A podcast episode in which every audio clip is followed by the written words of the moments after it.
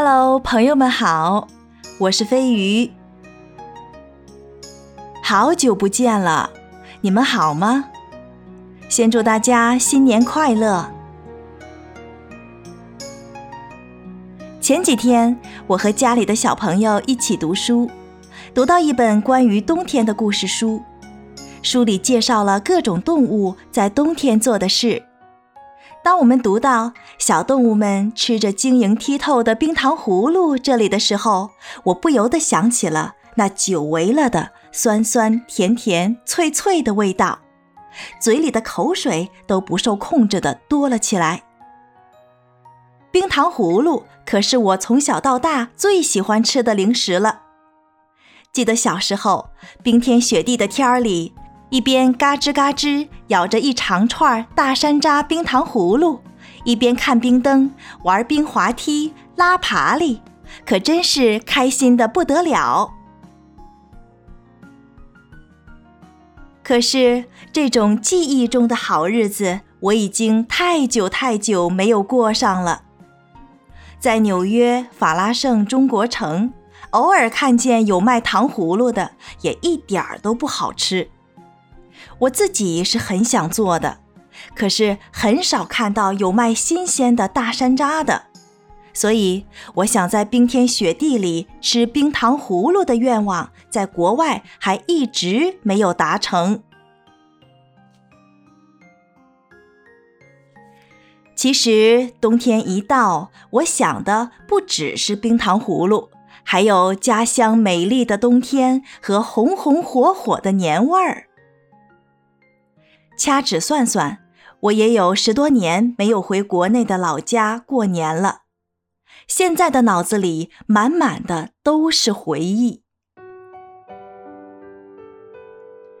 记忆中家乡的冬天，千里冰封，万里雪飘，寒江雪柳，玉树琼花，北国冰封，到处是银装素裹。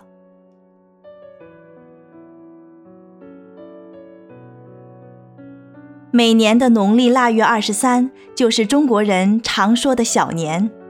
小时候这一天，我们都吃脆脆甜甜的灶糖。我当时也不知道为什么要吃，反正我就是爱吃。一次吃不了，还可以放在窗户外面冻着，下次再吃。灶糖其实是一种又粘嘴又粘牙的麦芽糖。因为天气严寒，凝固的坚实，而里面又有些微小的气泡，吃起来脆甜香酥，别有风味儿。灶糖是古老的传统名点，既是春节年节食品，又是祭祀用品。这一天的习俗是送爷，据说这一天灶王爷要上天述职，所以家家户户都会敬献灶糖。或者叫瓜糖，为的是粘住灶王爷的嘴，不要在玉帝面前乱说话。也有说，为的是让灶王爷嘴甜一点儿，多在玉帝面前说好话，来年给家里一个更红火的光景。过了小年儿，我最爱做的事儿就是跟我爸爸去街上采购年货，穿上大棉袄。大棉裤、二棉鞋、手套、帽子、套帽都武装好，走个五六分钟就到了街市。那里都是地摊年货，卖什么的都有，热闹得很。摆摊的小贩生意都不错，冻得直跺脚、直哈气，也舍不得走呢。我爸买别的年货，像白面、猪肉、橘子这些，我其实都不太关心。我当时就对鞭炮、烟花特别感兴趣。记得年年过年，我爸都得买几个长长的大鞭炮和几个特别响的二踢脚。这些炮仗，大年三十的晚上要放，初一早上要放，初五要放，正月十五也要放。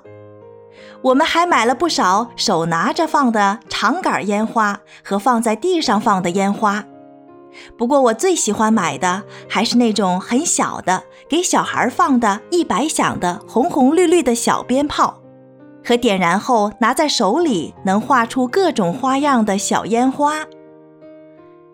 我们那儿管这种小鞭炮叫小鞭儿，管这种小烟花叫呲花。在家门口放小鞭儿、放呲花是小孩们都爱玩的游戏。当然，由于环境和安全的原因，国内现在都不允许再像以前那样放烟花和鞭炮了。我想，我们的下一代也许很难会体会到我们当年的乐趣了吧。除了烟花和鞭炮，让我印象深刻的年货还有春联、福字和年画。大大小小、各式各样的春联和福字在地摊上目不暇接。我爸除了看春联上写的是什么，他还挑春联的字体、字数长短，是墨字的、喷金漆的还是金字的。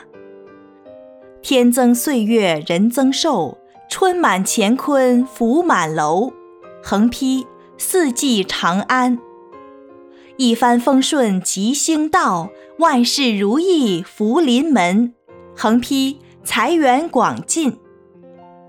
这些都是听起来很熟悉的春联。至于年画，那当然是选金玉满堂，年年有余。大胖小子、大胖姑娘骑着大鱼，手捧金元宝的啦。另外，我们还要买一些糖果，留着过年亲戚朋友来家里串门的时候吃。我还记得有一年，我们在街市一个三轮车摊上买了二斤带糖纸的牛奶糖，结果回家打开一看，里面竟然有好几个用面团冒充的假糖。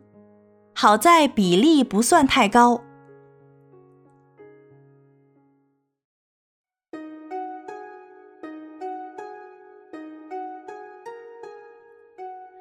那过了小年儿，年货也办了，最盼望的大年三十儿就来了。记得大年三十儿的一大早，我爸就熬了一小碗面糊当浆糊，把新的春联儿和福字都贴在大门上。年画也贴在墙上，有时候他也在腊月二十九的晚上贴这些。我呢，也没帮家里干过什么活儿，就会从里到外把新衣服都换上，然后吃我妈早上做的大鲤鱼，喝鱼汤。我妈要准备下午吃锅子的材料，把自己家腌的酸菜从酸菜缸里拎出来，切好，再切肉片和血肠。她还得剁饺子馅儿。记得他一般做的是猪肉白菜或者牛肉萝卜馅儿。到了下午，我妈就把酸菜锅炖上了。那时候条件有限，我们家用的是铜锅，只在煤气灶上炖好，端到桌子上吃，不像现在可以在自己家桌子上吃火锅。一说到酸菜，可能南方的朋友没有吃过东北酸菜。东北酸菜是极具东北地方特色的一种家常食物，是用大白菜放在坛子里或大缸里腌制而成的。等到下午四五点钟的时候，酸菜铜锅炖好了，我们一家人围在圆桌上一起吃着热气腾腾的酸菜血肠和肉片儿，再蘸点蒜酱，配上几个炒菜，那味道真是美极了。吃完了铜锅，我爸妈就开始包饺子了。这饺子是要包好了，等到午夜十二点接神以后吃的。我妈年年还都放几个硬币，谁到时候吃到了带硬币的饺子，就是谁很幸运的意思。不过现在想想，倒是不太卫生啊。我父母包完了饺子，也换上了新衣服。全家人就都坐在电视机前，等着看春节联欢晚会。提起春晚，我也是快有十年没看了。不过记得小时候，我们全家都很爱看春晚。特别是爱看春晚的相声小品类节目，像朱时茂、陈佩斯、黄宏、宋丹丹、赵本山、范伟、冯巩这些人的小品，我们都是百看不厌的。大家还记得这些经典语录吗？什么词儿？白日做梦。哦，对，白日做梦。改革春风吹进门，中国人民都精神。是猫在走直线。猫走直线？对，范师傅。嗯，我觉得猫走不走直线，完全取决于耗子。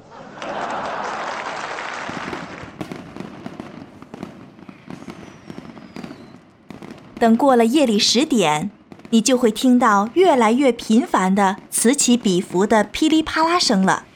越到午夜，鞭炮声就越来越响，越来越密集。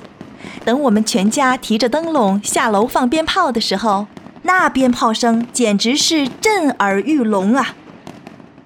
有的时候，我会有种窗户都会被震碎的错觉。小孩们都堵着耳朵。像我胆子比较小的，就躲在大人的身后。一千响的钢鞭、窜天猴、二踢脚不绝于耳，璀璨夺目的烟花在空中绽放，真是爆竹声中一岁除，千树万树梨花开，十声连百神道宁，八方上下皆和平。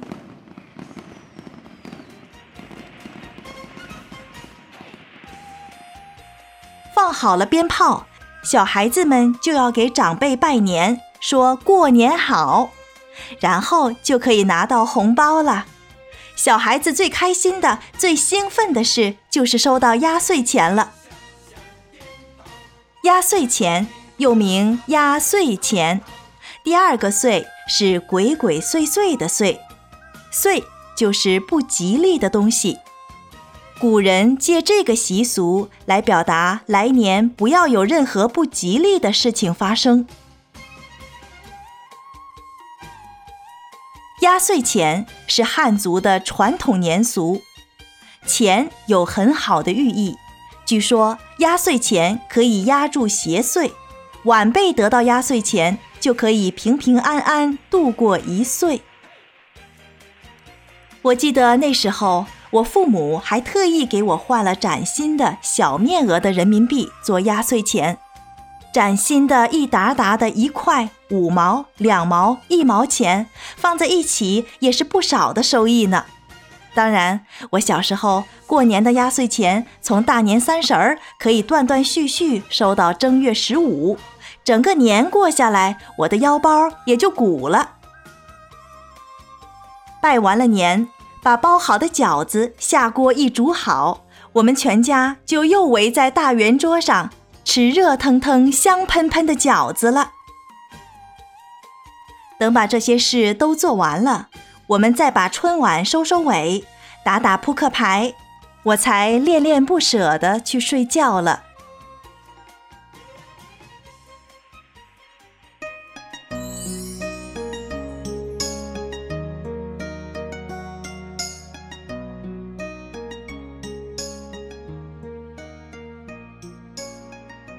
好了，朋友们，今天让你们跟我一起回忆了在老家过年的情景。很快，农历牛年就要到了，希望新年我们会有一个好年景，也希望我带孩子回老家过年的愿望能早日实现，还希望我们能早点吃上自己家乡的冰糖葫芦。最后，给大家拜个早年。祝大家新年新气象，牛气冲天，扭转乾坤，大吉大利！让我们下次节目再见。